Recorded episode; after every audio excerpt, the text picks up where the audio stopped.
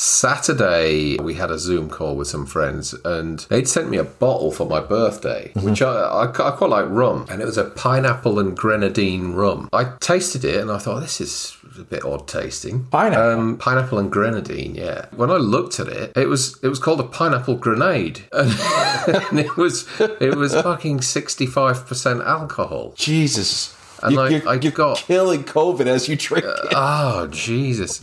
And I, I got absolutely twatted. And my friends and my wife haven't. Well, my friends haven't seen me like that in a long time, and neither has Zoe. But yeah, Sunday was just a total write off. I, I barely moved. So you had a you had a Halloween three moment. I did. Oh, totally. Yeah, yeah. All right, Okay. here we go.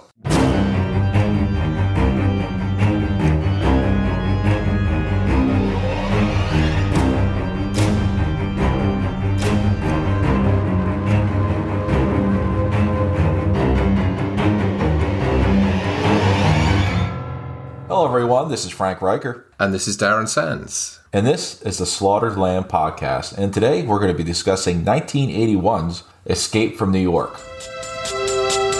New York, 1997. The entire city is a walled maximum security prison. The bridges are mined. The rivers are patrolled. And the United States Police Force has everything under control. I'm going in.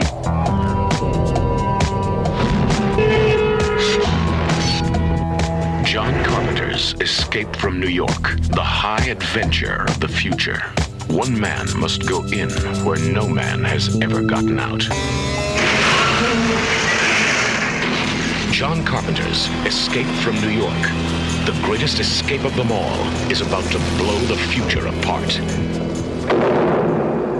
So, Darren, your memories, your fond memories, your first experience with Escape from New York. Oh, a lot of fond memories with this one, Frank. Yeah, I think I saw it on TV the first time. I missed out on it at the pictures. At the, at the pictures? At the pictures. That's what we used to call the um, the movies in the UK when I was a kid. I missed out on it at the cinema. And yeah, I saw it on TV on the first time it was broadcast on television. I remember it was quite a big thing. You know, there were lots of trailers building up to it. And I didn't know anything about it, to be honest. All I recognised was the fact it was John Carpenter. And uh, I was a huge fan of Halloween and The Fog at that point. So, so yeah, it was it was exciting to to see it the first time. And yourself? I never saw Escape from New York until the early 2000s, if you can believe that. Wow. My first experience with any Kurt Russell film was Big Trouble in Little China. And then the only time I knew there was an Escape from New York movie was watching Escape from LA. and I was like, this is shit. it's complete and utter horse, horse shit. So my father said, you got to watch the, you know, the first one. I said, it can't be any worse than this. He goes, nah, the first one's fantastic. And he said, it's, it's called Escape from New York. So he rented it for me from Blockbuster uh, Video, the, an old defunct you know rental store we had over here. And I was like, where that? Why? Why couldn't I seen this earlier? And maybe because I was thinking John Carpenter was nothing but horror, you know, scary movies and everything. Yeah, I never uh, saw until that late. And you're talking to Jesus, like 20 years I've waited, you know, to see this movie, but had to go through a shitty movie to find it, which was fine. But uh, yeah, uh, I love this movie. It's so different than what I've known John to do. Yeah, yeah, and, and what an underwhelming experience experiencing, um, you know, getting to know Snake Plissken for the first time, watching Escape from LA. Damn. yeah. And when I first watched it, you know, the opening music, you know, I was like, that's John. John's, you know, John's usually very simple. He's not, he doesn't have an orchestra in the back or anything like that. Um, when I heard that music, I automatically thought Day of the Dead. The opening music where they're going down to a downtown area and the soldiers yelling hello. And I'm thinking of that music. I'm like, oh, that sounds like Day of the Dead. Um, but it's it was it was it was good tempo too for a type of action movie futuristic action movie. Yeah, and it was. I think it was their kind of first collaboration. I think we talked about this last week that um, John Carpenter and, and Alan Howarth pulled together for Halloween three. Uh, in 1982, but before that, they'd already done Escape from New York. And it was kind of, you know, learning about it today. It was suggested by um, the editor that the two meet to see how they could get on. I think Carpenter really wanted to do all of the score, but was really busy with everything to do with the movie. It was his biggest budget movie that he'd, he'd had ever, a $5 million budget. And the editor suggested the two meet, and yeah, they, they sat there for an hour and a half jamming together. And um, at the end of that, Carpenter turned around and said, "Well, do you want to do this or not?" And yeah, that relationship uh, was born then, which which spanned many movies. You know, right through to you know the late '80s. It was a, a great collaboration. And then this movie also has in the uh, beginning a lot of reoccurring uh, friends of John. You know, but this is the first time that Kurt has worked with John. Is this the well, first movie? Kind of. I mean, they did. He wasn't TV, the first pick. They, they, well, they did a TV movie together. Uh, the Elvis in the late in the late seventies, the Elvis movie where Kurt Russell played Elvis.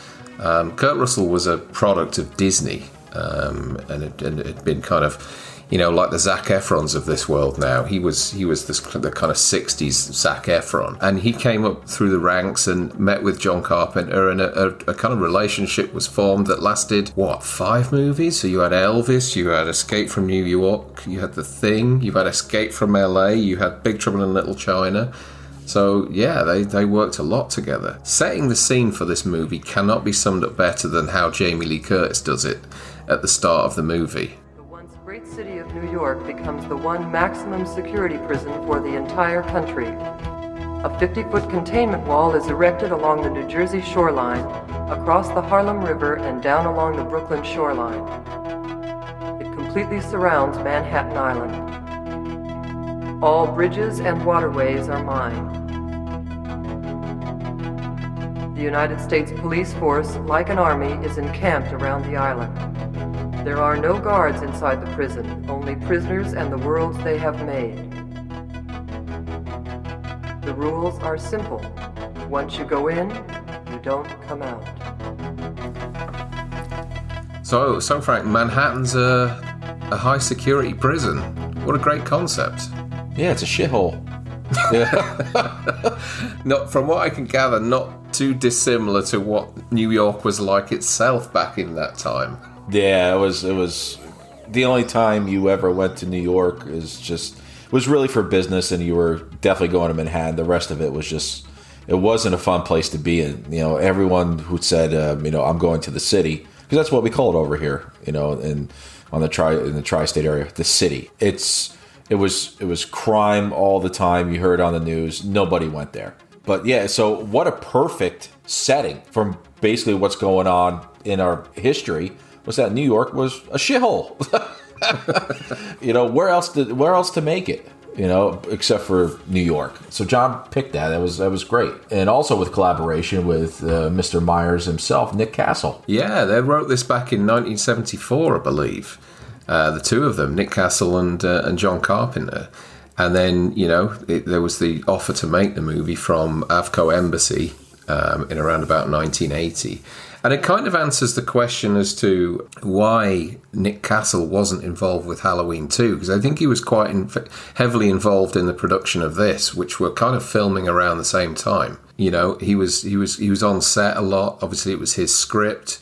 Um, and you know he was also involved with the, some of the music in the movie as well, particularly in the um, in the theatre scenes with with Ernest Borgnine. But yeah, I mean, so the general plot of the movie is that President is on his way to a peace summit when his plane's hijacked, and um, the revolutionaries crash his plane into into New York, which, as we know now, is a is a is a penitentiary, and we get the United States Police Force, who is run by a guy called Bob Hauk, played by Lee, Lee Van Cleef, uh, calls in uh, a prisoner by the name of Snake Plissken, who's recently been caught for a bank robbery and offers him a full pardon if he goes into New York, brings out the president within 24 hours. S.D. Plissken, American, Lieutenant, Special Forces Unit Black Light.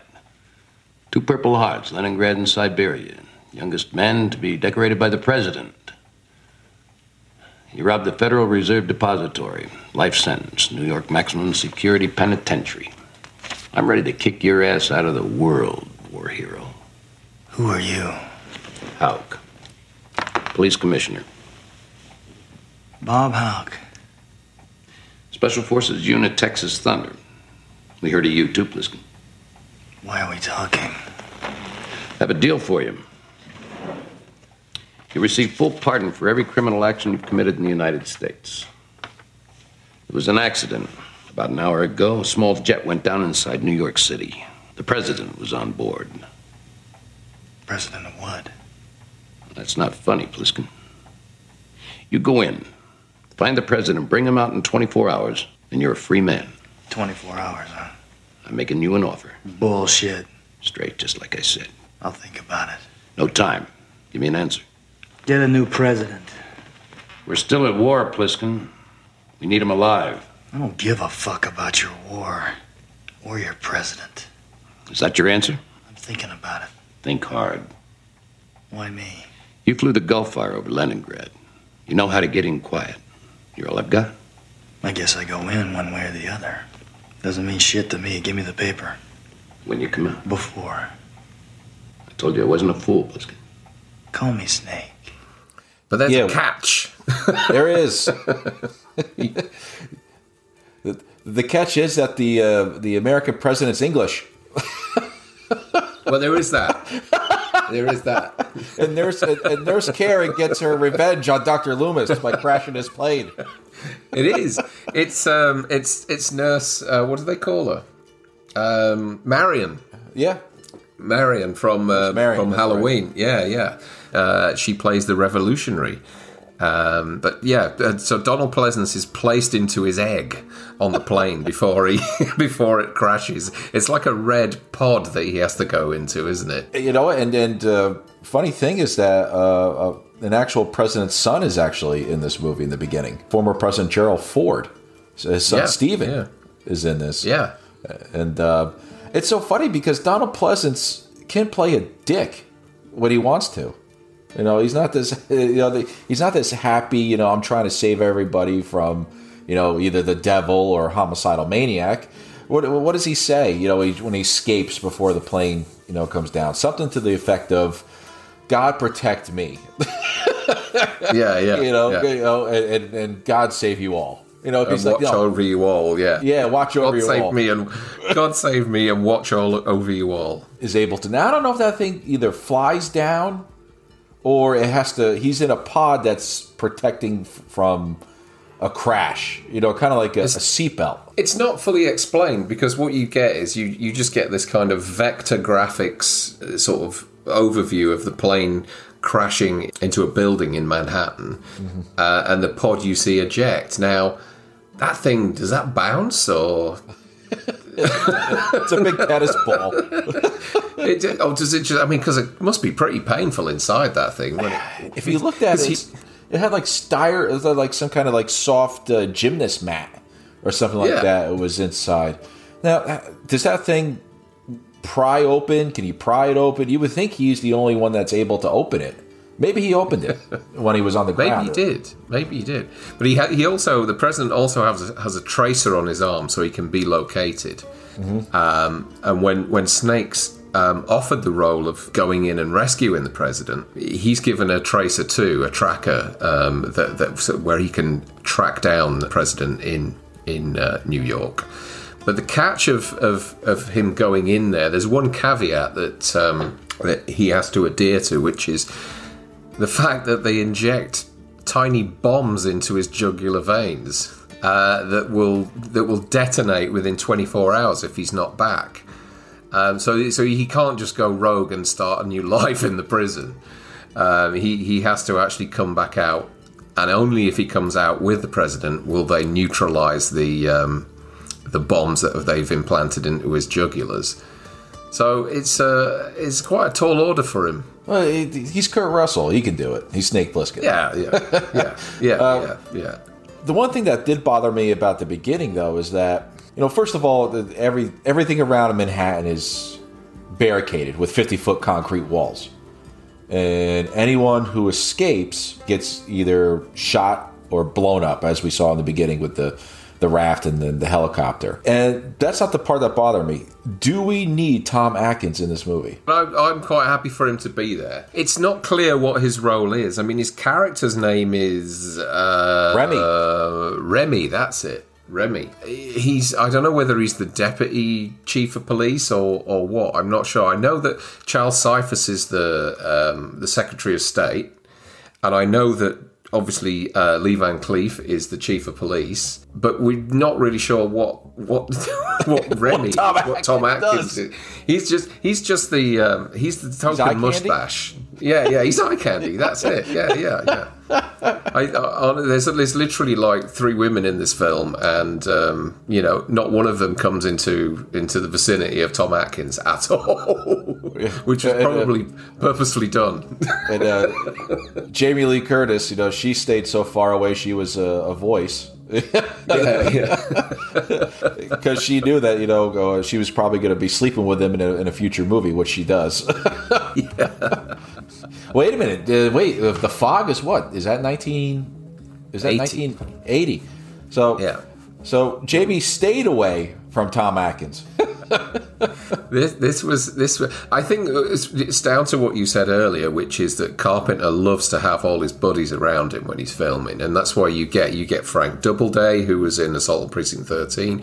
You get um, Kurt Russell. You get um, Dean Cundey. You get um, Charles.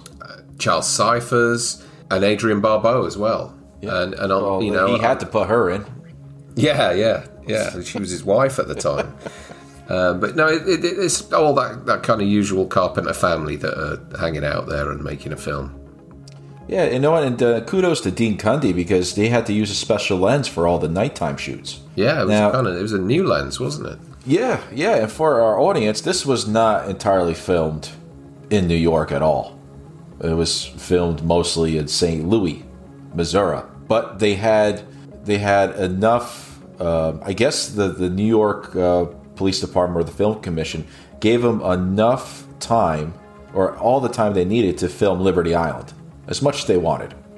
So you can't do that today. You're not going to be able to have that much, you know, with the world it is today. you- You're not going to have unlimited, what do you call, it, unlimited access to a particular site, uh, especially one of that importance in, in the United States. The the reason why they picked um, um, St. Louis was did you did you know why why they used that area? Because it was already a piece of shit.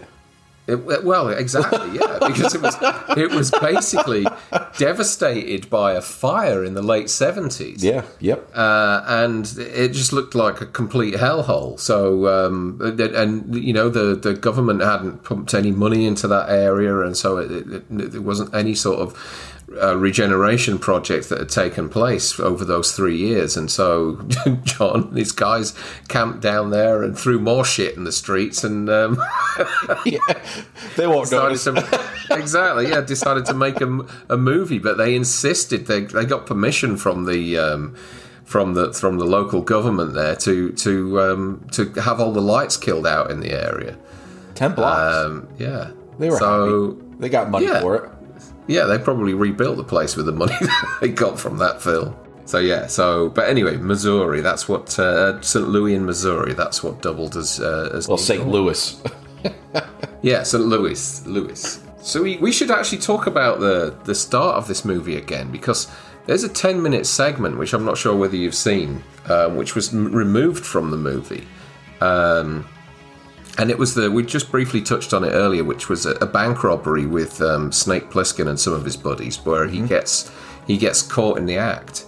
Uh, it's actually a really good sequence, but they felt that it would make the character more credible if you didn't see him in that vulnerable position of being apprehended.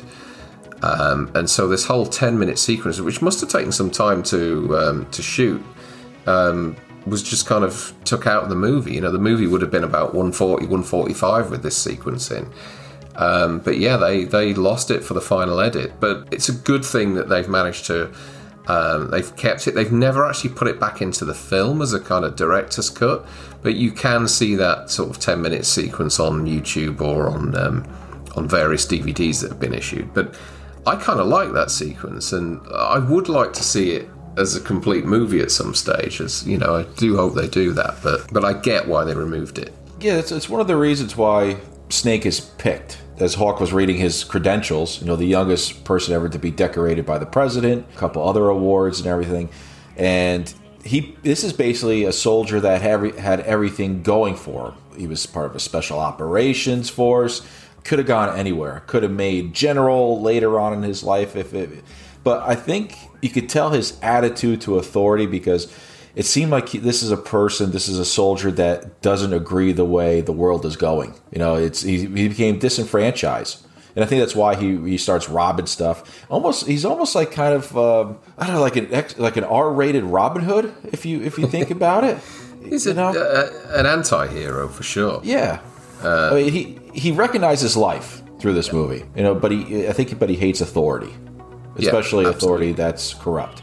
He doesn't even want to go after the president, does he? He's like, "Fuck him, get a new one." President of what? yeah, How's his answer? President of what?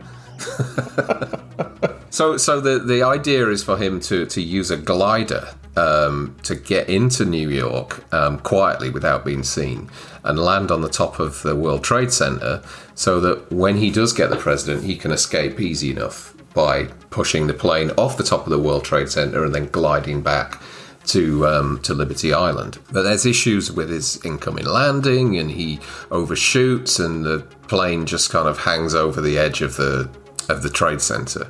And then he sets off. He leaves the plane and then decides to use his tracker and try and find uh, the president.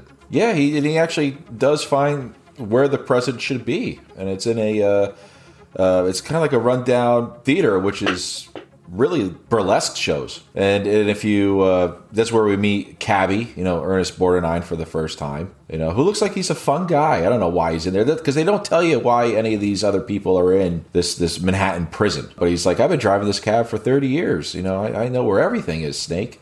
You know, everyone can't believe it. It's like everyone heard of Snake Plissken and they all thought he was dead. You know, but they do find, he does find the president's tracker, doesn't he? He does, but unfortunately, it's attached to um, an old bum, been beaten at the time, and so you, you, you don't see his face. You, you know, you assume it's the president because the bum's wearing some sort of suit, and and Snake creep, creeps up behind him, disarms the two guys that have beaten him up, and um, and then realizes it's some toothless bum.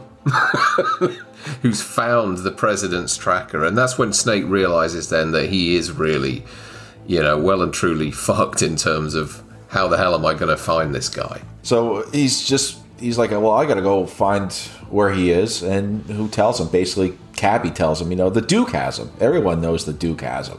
He goes around, he starts looking, and then he finds, I think, his wife. and then run does. down, you know, Kurt Russell's uh, former wife is in this movie. Uh, it was, I think, in the in the novels, which are not supposed to be not canon to the mo- to this movie, uh, but I believe her character's name was Maureen.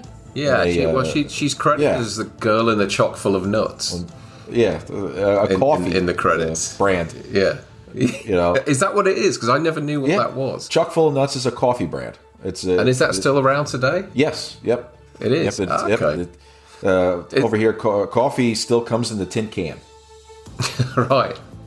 I don't know. They're still coming. it still come in the tin Yeah, can over does. Yeah, yeah, yeah, yeah. Hey, listen, we've got fucking running water over here as well. Yeah, look at that. you don't have those candle lanterns anymore on the on cobblestone streets.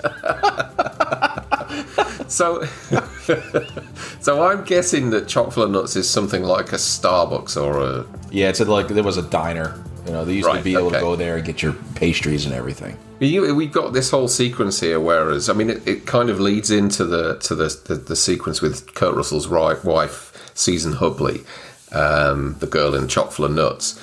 Um, whereas Snake's walking down the streets. I mean, it's obviously the the, the streets of uh, St. Louis, St. Louis, St. St. Louis, Louis proper, yeah. St. Louis. St. Louis proper. yeah. and all of a sudden you get this kind of um, He looks like the chap from The Hills Have Eyes, doesn't he? Starts banging on manhole covers. And uh, this sequence here is kind of inspired by Night of the Living Dead, where all the crazies start coming out the ground and out the manholes and start rampaging through the streets. And, and, and that's when Snake actually takes, you know, um, he, he takes shelter in the, the chock full of nuts while all this is happening. So he's chatting away to, to Season Hubley. Wait a minute. I know who you are. Yeah, but I heard you were dead. I am. He doesn't actually last long, does it? That No. sequence. No. She she No. kind of asks him to take her out of there, and you know, She'll help him. yeah, she'll help him. Um, but no sooner have they started chatting that the floor's bursting open and she gets dragged through, um, almost like something out of some zombie film or something. Yeah. Do you know why they put that scene in there? Where the, that they call it the sexual tension scene. Just because it was his wife, I don't know. Well, there's no other females in the film apart No, from Adrienne well, Barbeau, just- is yeah. there? They didn't want. This is this is what I've read, but how do you know how true it is? But it's one of those things that really pisses me off too by just listening to why they put it in. They didn't want to make Snake seem asexual. Wow. They didn't want. I mean, but who thinks about that? You know, as soon as you see a movie, you know, like I'm watching Godzilla. I wonder if he has a wife. Don't put it in there just to make something, you know, to prove to the audience that something that, that a character is supposed to be a certain way. But yeah, uh, Kurt Russell said, yeah, they put it in there to make to make sure the audience knew that Snake wasn't asexual, that he had an interest in women or something. Like, well, so we didn't need that.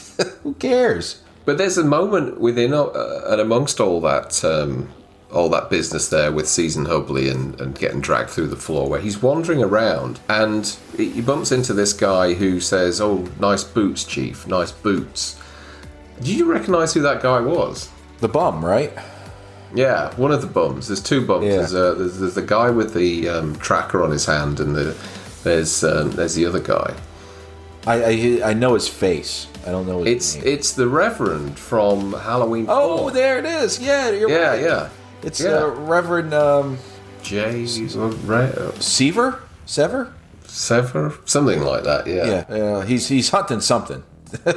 he's hunting something. Yeah. The other interesting part of that sequence as well is that he's wandering through the corridors of this. Um, I guess it's some sort of department store or something, and there's there's a bunch of punks uh, attempting to rape a young girl, and he just kind of leaves them to it. He doesn't kind of intervene, and it, it just sort of proves to you that he's not this kind of great American hero. He he just doesn't give a shit about anybody but himself. That's all. Yeah. He's just Yeah. a complete narcissist, and he just ignores that. He just sort of thinks, "What the fuck? I'm not getting involved in that," and carries on. I'm more bothered about me. I'm not going to waste time on this.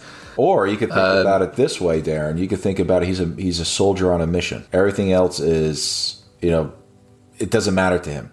He has a Yeah, he, sure. he has an objective. Whatever whatever he saw, you know, is considered collateral. It doesn't it doesn't help his mission at all. Sure. So he's yeah, always still a soldier, I believe. Yeah, yeah, I guess so. Yeah. Well, Oh yeah. see- So so the crazy the crazies rampage everywhere, and um, Snake's making his escape through a polystyrene wall, which I always love that sequence when he shoots that hole in the polystyrene wall and then jumps through it, and it just you just pushed it with your finger. and then he sort of randomly shoots a kind of um, prosthetic hand off as well. I don't know if you remember that. A grunt. with a yeah, and he makes his way out of the building. It's, there's this awkward bit as well where he kind of shimmies down a drain pipe past a wall, gets to the bottom of the drain pipe, then scales the wall again. Yeah, he could where he could have just, just- the wall there, off the drain pipe. yeah, yeah, yeah. But anyway, he, he makes his way down a down a, an alleyway and is he's picked up by by Cabby and his uh, Molotov cocktails. But it's interesting. I've never actually thought about Cabby before and what why he's imprisoned.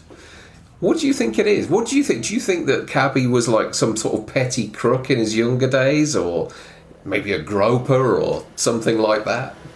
I think it's either one, he got caught a lot of times uh, drunk driving, you know, because he is a cab driver, Yeah. or he ripped a lot of tags off mattresses before they were bought. Because you know how those mattresses don't don't remove, you know, uh, you know, unless by consumer. Yeah, yeah, yeah, yeah. Yeah, but I, I would like to. I would. I wouldn't like to think. You know, that's that's. you know, uh, but I think it has to do with his profession. You know, he would probably drunk driving too much. You know, because now we're living in a society where if you do something wrong, it looks sounds like you automatically go into prison, automatically Yeah, without any yeah. trial. Yeah, Um, yeah. So yeah. So and he says I've been doing this for 30 years. You know, driving a cab, but you don't know if he's been driving the cab for 30 years in the prison, or you know what? He could have been a, been a guy that got stuck when they were building the walls up. He didn't want to Could have been. That could have been it. Because yeah, that's never really explained. Did, No, did they no. get everybody out first, or did they just wall everybody in that was there We're building some. we're uh, building a wall to keep you guys in. and Those treat everybody as Yeah, yeah? Try, they treat everybody as criminals because, as they said, the crime rate rose four hundred percent. Where does Cabby now take Snake?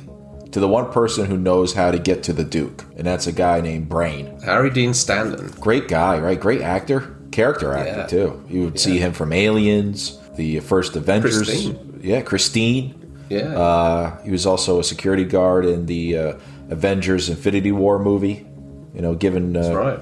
giving Hulk or you know Doctor Banner some clothes. I think he recently died, didn't he? I mean, he Not was a lot long ago. older than what he looked. Yeah, He was in his a lot nineties. You know, he had a long career, a very long Hmm. career. He, he was one of those Dick Millers of cinema. Yes. you know, Yeah. always show up now and then, and you're like, oh shit, it's Dick Miller. But she, but he takes him to see Brain, and who answers the door but the the lustful Adrienne Barbeau. Yeah, she looked great in this. Oh, that dress, Good old amazing. Barbeau. John Carpenter's wife at the time. It- One of his it- many wives. Yeah, yeah, uh, on, on set. um, but yeah, she, she's a Maggie. She's a she's a street girl, isn't she? She's tough. Yeah, she is. That's a good role. Yeah. Good role for Adrienne Barbeau. Snake finally goes into uh, which is I believe is the uh, the New York Public Library That's uh, right. with all these books all over, and uh, he gets to meet Brain for the first time, who is not really a guy named Brain. Snake knows him from another thing, another another life, basically. Yeah, they. I think they'd done a, a, a job at some point in their lives, and and I think um, Harold Hellman is his name, isn't it? I think he double crossed him. I think at one stage. Um, so they, they've got a, Yeah. Yeah, yeah. They haven't got a great relationship, but you know, Brain is this kind of. I guess you'd call him what a fixer. Yeah, he's he's probably the intellect. Hmm. You know, he's he reads. If, if you're going to be a, uh, like a mechanic, or or in that type of society, where you're going to find yourself, probably at the garages, right? The uh, the the shops, Yeah. uh, where there's tools too. Brain, because he's so smart, or knows that you know intelligence is a good thing to to have and to offer to a lot of people. Like uh, Cabby says, he's the man who knows how to get the gas to run all the Yeah. vehicles, Yeah. and that's why the Duke keeps him around because he is that smart. Yeah, so so Snake um, ends up threatening uh, killing Maggie um, if Brain doesn't take him to um, to the Duke, and so they set off with Cabby and try and track down the Duke. Which, uh, luckily enough, he's he's in a bit of a procession at that moment in time. It just happened to be. Just happened to be in town, uh, and they follow him to a railway station and an abandoned train where Snake kind of breaks into the abandoned train in and amongst a few little skirmishes and finds the president who's sitting there attached to his briefcase. Yeah, and um, in that briefcase, we forgot to mention is something that the rest of the world, or basically maybe just the United States, that wants to that the that the United States wants to present to this summit. That's where the the president was going to go originally, uh, before it got you know uh, taken over and, and crashed. Was a tape on how to do some kind of nuclear fusion. Yeah, uh, it's which was- basically going to prevent a nuclear war. yeah, I guess to where you are in Manhattan in, in the prison, no one cares because the the Duke wants the president to be their get out of jail free card to present him, you know, saying the only way you're going to get him out is for amnesty for all prisoners, and we're going to walk out, and that's why they really have him. And the Duke, played by Isaac Hayes. Yeah, who everyone will know as Chef from South Park. That's a little tight. He's the Oscar-winning Isaac Hayes. For All his right, for- Chef. for the for for Shaft, not Chef. Yeah. he didn't win an Oscar for. Well, it would have been a. It would have been a. Uh, an Emmy for Chef. yeah, yeah, yeah. No, no, he did win an Oscar for um, for his music in Shaft um, in the seventies, which is really cool. But he's great in this. A great villain uh, with his little twitch. He's kind of this sort of almost like um, black exploitation character. Um, a- kind of almost camp cowboy. Um, you know, he's driving around in his. Uh, he's got his Stetson on, and he's driving around the streets with chandeliers on the hood of his bonnet and uh, uh, Snake do you call boots. it? Yeah, he's snake boots and everything. But yeah, it's a really he's a, he's a great villain, and it's really a recognizable voice. yeah, yeah. So they get the president back as as they move out of the the train uh, carriage. Um, the Duke and his guys apprehend them, and so Snake's captured. And this all leads up to a sequence which is pretty similar in in um, in tone to what we saw in Flash Gordon, which is almost like a trial by combat sequence. So They're like gladiators. yeah, yeah. The Duke throws Snake in the ring with with a, a seven foot tall wrestler by the name of Ox Baker, who was this monster of a guy. I think he was a, a, a wrestler in the seventies and early eighties. Yeah, yeah, professional wrestler. Yeah, He didn't know how to um, how to do uh, you know to do fights on screen at all. He just went in there with. I mean, Kurt Russell looks tiny at the side of him. I mean, Kurt Russell's in shape in this film, but he looks absolutely tiny at the side of him. And this guy really did put Kurt Russell through the ringer. He was throwing him around and whacking him with these baseball bats. There's a sequence where the baseball bats actually have nails hammered through them as well. actual nails, Actual nails. not not the not the uh, foam tip Flash Gordon ones. no. But what was really incredible about this, and I've never been able to figure out how they did the sequence where they where Kurt hits him in the back of the head with the with the baseball bat with the nails in it. Apparently, he did it for real, but they put a block of wood on the back of the guy's head. He he was scared to death. He was. From what I understand, he was he was a really gentle giant. He was a really nice guy, and he he he knew the role. But that one scene, he was just like, I don't know if I can fucking do this. That's coming, you know, it's coming awfully close to to my neck. To you know. killing me. Yeah, to, to- everyone's like close to your neck. It's going to be in your neck. Yeah, but I, I think it took. They wanted Kurt Russell to do it a couple times to make sure he got his aim right, and uh, he got it right. I don't, I don't know how. I mean, it's what's really clever is that you, you it's done in a sort of profile way with Snake stood behind Ox Baker and he swings the bat into the back of his head with the nails and it sticks. And right, right. you, but you cannot. I mean, the guy's head's wide anyway, but you cannot see where they've put the wood and how big the wood is. And you know, I'd love to have known what. Yeah, I'd love to have known how big the target actually was because Great grammar work by Dean Cundey to try Yeah, to. yeah.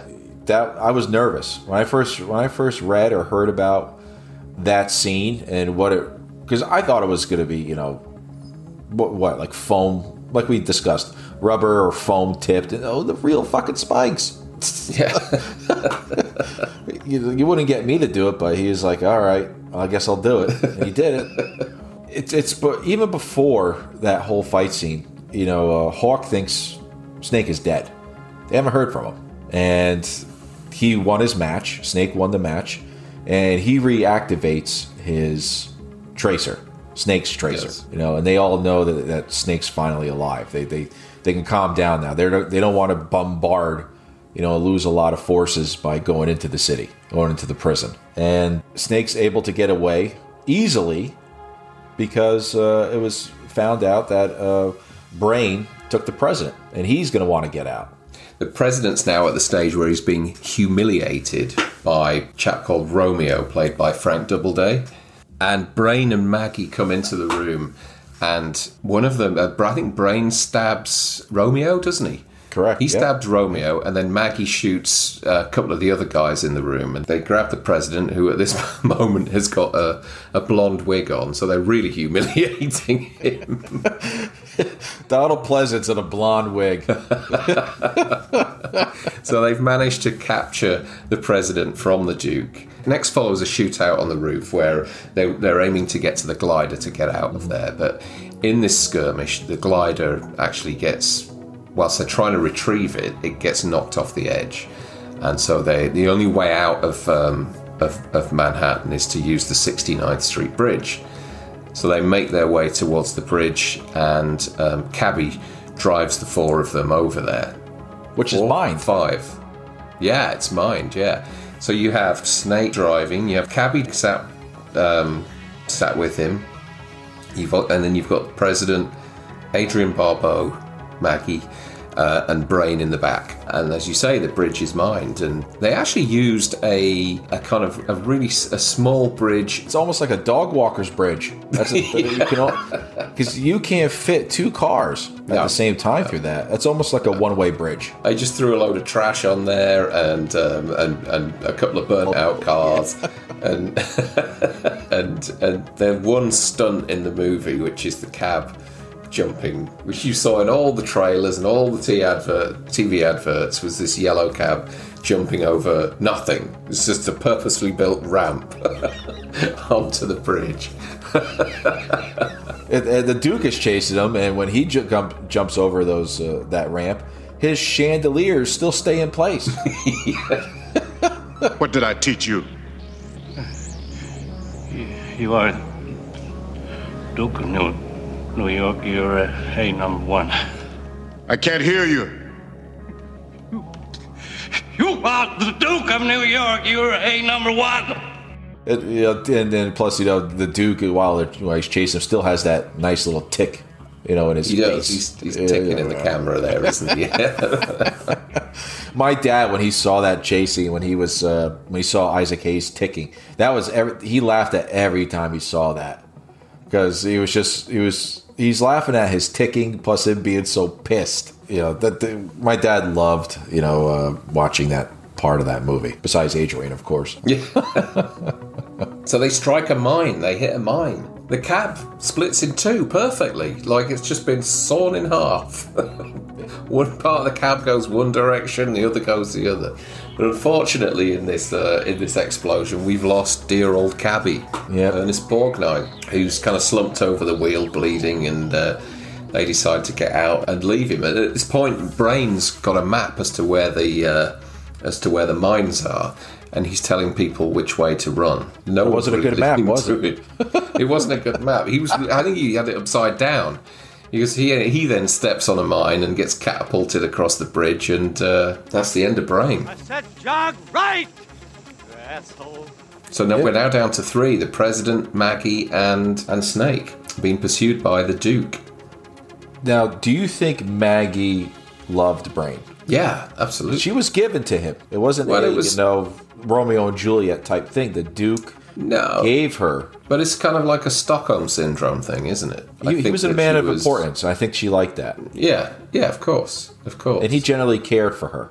She's That's the only si- That's the only real time when you see him show any sort of compassion is when she realizes Brain's dead and he's telling her, "I'm going to save you. Come with me. Forget him." That's the only time when you see any sign of compassion or emotion from Snake.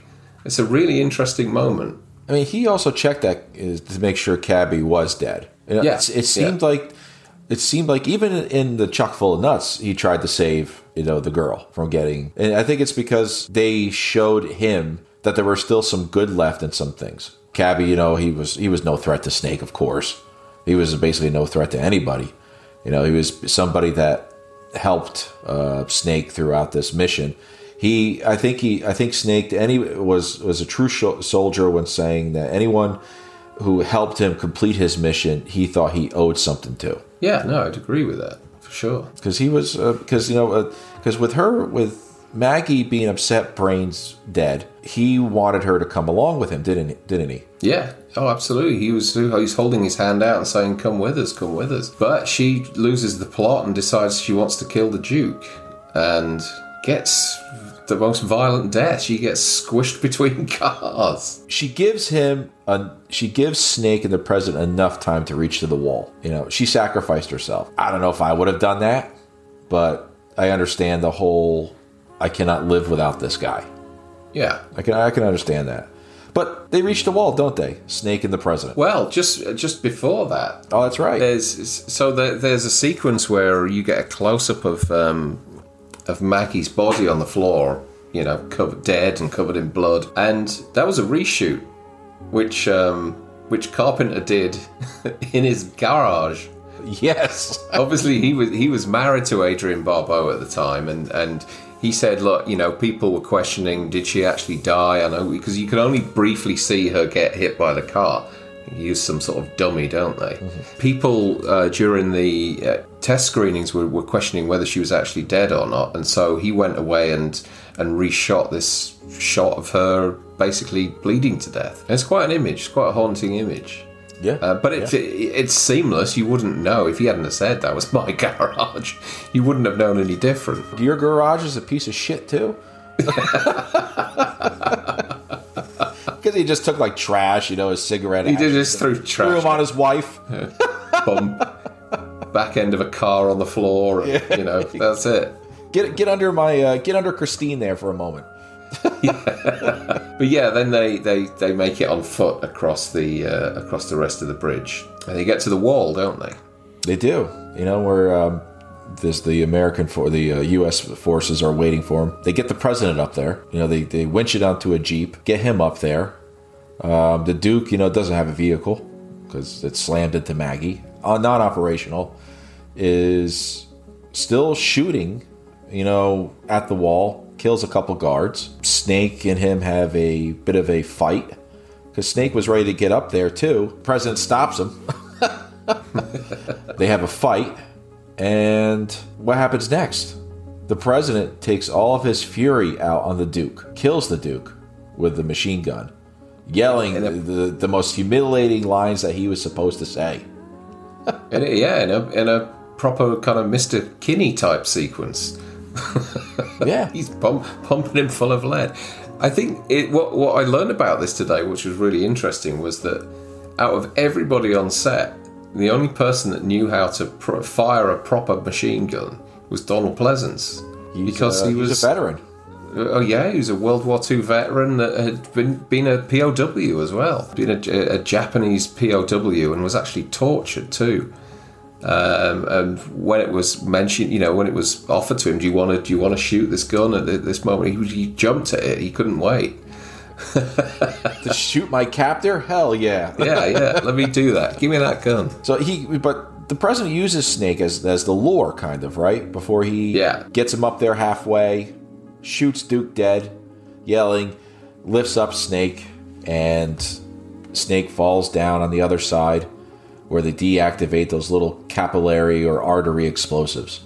And the mission is complete. They got the president out and the tape. And the tape. President starts to go live on TV to address. Obviously, obviously, he can't make it to the summit, so he has to go broadcast it live from uh, Liberty Island. Is it Liberty Island? Yeah, it is, isn't it? Yep, Yeah. Liberty Island. Snake uh, has switched the tape to uh, the American Bandstand theme, which he found in uh, in Cabby's uh, Yellow Taxi. The re- I believe the reason why he did that is because the president has showed very little emotion to the people that helped him, that people that died, trying to help him get out. He doesn't even mention it, does he? Until No. until Snake says to him, you know, I just wondered if you felt anything for the a lot. You know, a lot of people died getting you out of there. How do you feel about that?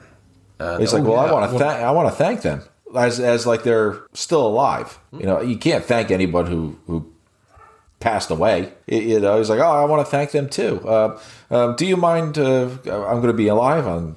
I could be. I'm going to go on live uh, television in two minutes. and that's the reason why I think Snake made that choice because he's self-centered.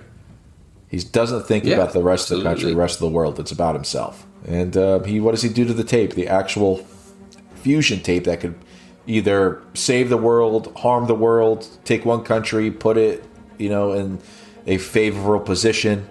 He just ruins it. That seems to be the whole thing about his character is is that now one not one side should have another means to enslave another side. And that seems to be the theme of his character. And what do you think about, you know, this movie? I, I love it. I mean, I, I, I, it's something that I never get bored of of watching. I remember as a kid, I had a VHS with um, with Halloween that I taped off the TV, and then Escape from New York. They were both ninety minutes, and they both fit perfectly onto a three-hour cassette. And I would come in from the pub when I was about eighteen or nineteen, and I would just lie back on my bed and press play and have it playing all night. And I had one of those VHS players, which when it when it finished playing, it rewound the tape and played again. And I would just lie on my bed, drifting in and out of consciousness, and getting up to check which part of the movie it was on, and then just lie back down again. It was a comfort movie, wasn't it? It was absolutely both of them are. No, I, I, you know, I was. I tell you something. I was absolutely made up when I heard that they were doing a sequel to this. I, I couldn't make my luck out. I thought it was the best news I'd ever heard, and I went along to a preview screening of Escape from LA, and I It was just like a 20 year, there 20 year, 20 year gap, um, wasn't it? It would have been um, 15 years. So I think Escape from New York was 81 and Escape from LA was 96, I think. Mid 90s it was. Yeah. Yeah, yeah, yeah. And um, I don't. I mean, there, it does have some decent moments. It is a remake of of Escape from New York. It's. I mean, the score's terrific. It's a Yeah. great score. Uh, and then the and- music soundtrack ain't too bad. but and I like the whole idea of the doomsday device. Mm-hmm. And I love the ending, which is very similar to him kind of unwinding the tape in Escape from New York. In in, in Level the playing Escape, yeah, yeah. In this, he just kind of flicks the switch and kills the power to the world. So it, it does have a few moments in there, but it, I mean, it felt like it was made. The movie was made around wanting to sell action figures or something. It was rushed. Because you had, yeah, it was, and it, it, it, it the effects were terrible, and you know you had Snake on a bike, Snake in a glider, Snake playing basketball, Snake on a windsurf, and it just felt like all all these different variations of Snake Plissken that could have been CGI water surfing with. Uh, yeah, yeah. That, that, that could have been sold as toys or something. It's just, it was just crap. So yeah, it was a huge disappointment. But you know, it doesn't matter to me because we still have Escape from New York, and you know, it doesn't want to go surfing with Peter Fonda? Or have plastic surgery from Bruce Campbell. Yeah. You know, with the makeup job on Bruce, though, that was pretty good, though. The, the freaks, Yeah, you know, the, yeah. the selling body parts, that was, especially in LA, you know, which is known for their Beverly Hills, you know, cosmetic Yeah, surgery. yeah. That was probably the best part of the movie. And What a beautiful eye. yeah, you know, but other than that, the, like you said, the rest of the movie, shit. it is. It is. And yeah, the formula of the movie was exactly the same as the original, but they just placed it in LA. And rather than, you know, that gladiatorial matchup with Ox Baker you get in New York, in this you get some dozy, bloody um, basketball game where he has to dunk as many balls as he can within an allotted time. Yeah. It's. Where's the threat in that? See, you, know, They were talking about an escape from Earth concept Oh, yeah, for for a while, but you know, I just think, oh, no, no. I have enjoyed some of the comics, but I consider um, more more so than people will shoot me for this. I don't know if many people have seen this film, but I consider a movie called Doomsday to be more of a um, unofficial sequel to um, Escape from New York than Escape from LA is. a little Have you seen it? more. More, yeah, more gory, too.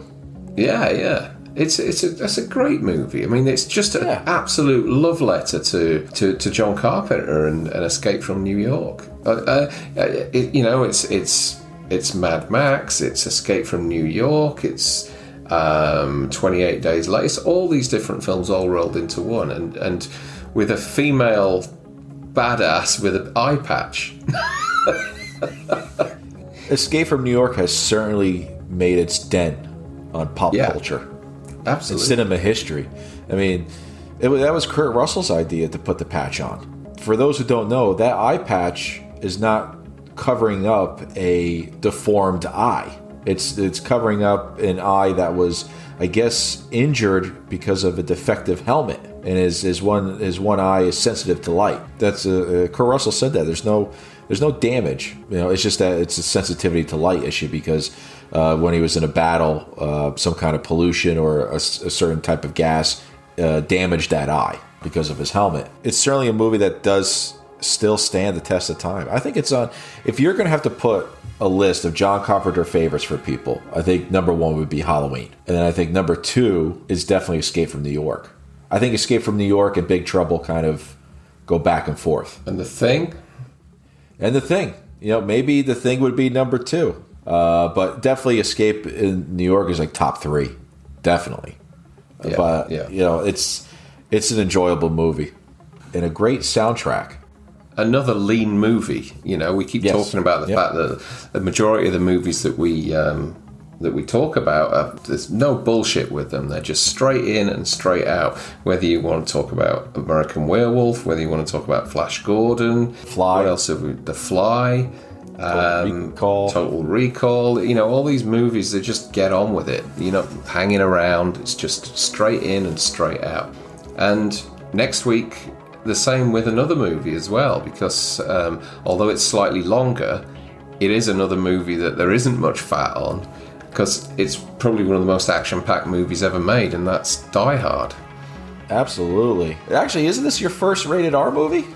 It is my first, um, my first official rated R movie that I actually went and bought a ticket for because the other ones, uh, Predator and RoboCop, I actually went in the exit uh, and then got turfed out. But that's another story. Um, yeah, no, the Die Hard was the first um, 18 rated movie that I actually bought a ticket for. So I'm really looking forward to. I, I've never kind of listened to any commentaries or, or watched much in the way of documentaries on Die Hard. I've watched the film plenty of times, Oh, but I haven't good. kind of researched it. So I'm really looking forward to getting into researching it in the next week or so. But we're going to do it as a watch along, I think, aren't we? Yeah, we are. You cannot be bored of watching Die Hard enough. No, no. It's That's going to be it's fun. I think it's a perfect action movie. it's kicked off that kind of phase of action movies that were proper action movies where it just they, they were quite relentless you know i can't think of a an action movie before that which is as maybe when you look at things like i guess rambo and commando and red heat and things like that Delta Force. this one yeah this this one for me the scale of it was just something else and it just had a look to it that was uh, it had a look to it and it had an amount of tension to it that I hadn't experienced in an action movie before. It's it's, it's Delta it- Force. so What- what are the- what I would know. well, one of the classics. I love Delta Force. I'd love to do Delta Force on this. That would I- I be think- great fun. I, I think we would definitely do Delta Force after we do the definition of 80s action movies, Die Hard. yeah, I'm looking forward to that. I, I can't wait. And, we're going to have to have a discussion whether or not this is actually a Christmas movie. Yeah, are we going to? sure. Are we, we're going to have to put this to bed. We're going to we're going to settle it for the ages. Yeah, So, everyone, as always, stick to the roads. and the best of luck.